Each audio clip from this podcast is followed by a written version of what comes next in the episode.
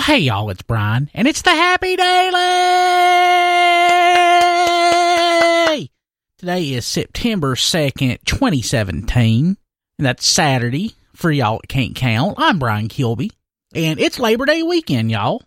And I'll be honest with you, I didn't exactly know what Labor Day weekend was all about. So I decided to talk to pretty much the smartest man I know. It's cousin Terry. And Terry's like, Brian, I'll level with you. I don't really know what it's about either. And I'm like, Terry, how do y'all not know what it's about? He's like, Brian, I know it's hard to believe, but even me, sometimes there are things I don't know. So he suggested that I actually reconnect with Aunt June's first husband, Frankie. Now, it's been a long time since I talked to Frankie, and Frankie's a good man. Uh, even though their marriage didn't work out, it ain't his fault. June left him in the middle of Kmart, right there in Sporting Goods.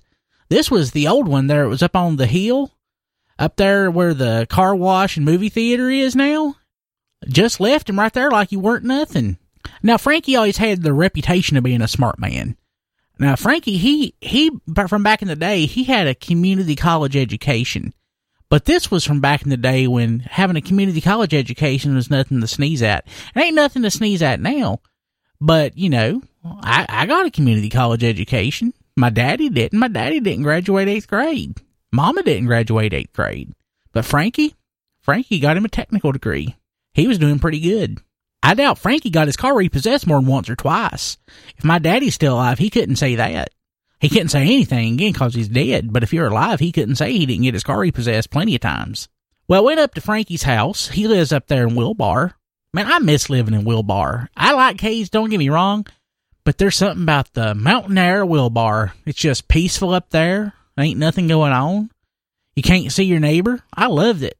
It was my favorite place I ever lived. I wish I could move back. But I went into Frankie's house and I'm like, Frankie, I hadn't seen you in forever. He was like, Brian, it's been a long time, but I'm glad you're here. Like, Frankie, Cousin Terry said that you could help me understand the origin of Labor Day.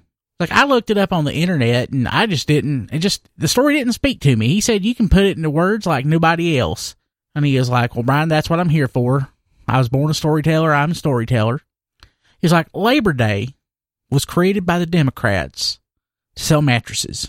And at this point, I was incredulous. And I'm like, Frankie, that ain't true.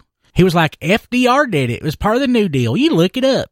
He was like, pop that and card a CD-ROM in your PC and you can look it up and it'll tell you right there. So we actually went over and looked at Frankie's computer and it's an old thing. It's not like the newfangled thing here I, I recorded this radio show on. It was, it was old. And sure enough, he had a copy of Encarta on CD-ROM. So I put that in there and I looked up Labor Day and the article didn't say much, but it did not corroborate what Frankie was saying.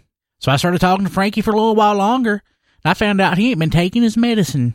I put him in my truck and we went down to the doctor's office and he got a new prescription. And now I reckon everything's okay. But I guess the moral of this story is don't trust an old man who ain't on his meds. He don't know what he's talking about. Sometimes your elders don't actually know more than you do.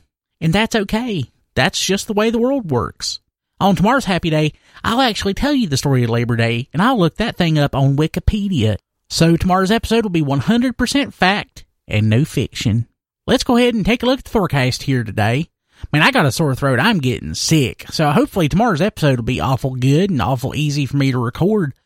I might have to get Kim to record it and she's promised me that she'd never do it. And I'm like, Kim, please, people would love to hear you on the Happy Daily.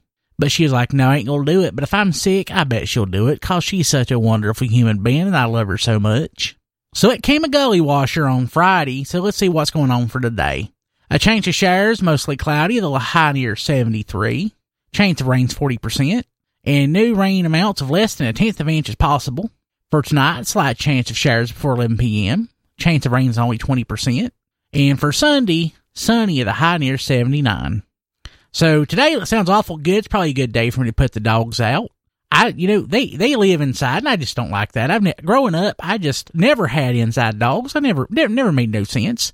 Dogs just poop wherever. You don't want that in your house. But I love my dogs, but once in a while it's nice to put them out. So if it ain't going to rain much, hopefully today they can run around the backyard just, just like God intended. Well, that's the happy daily for today. I'll be back tomorrow unless I'm sick and then hopefully Kim will do it for you. So I'll see y'all tomorrow. Have a good one.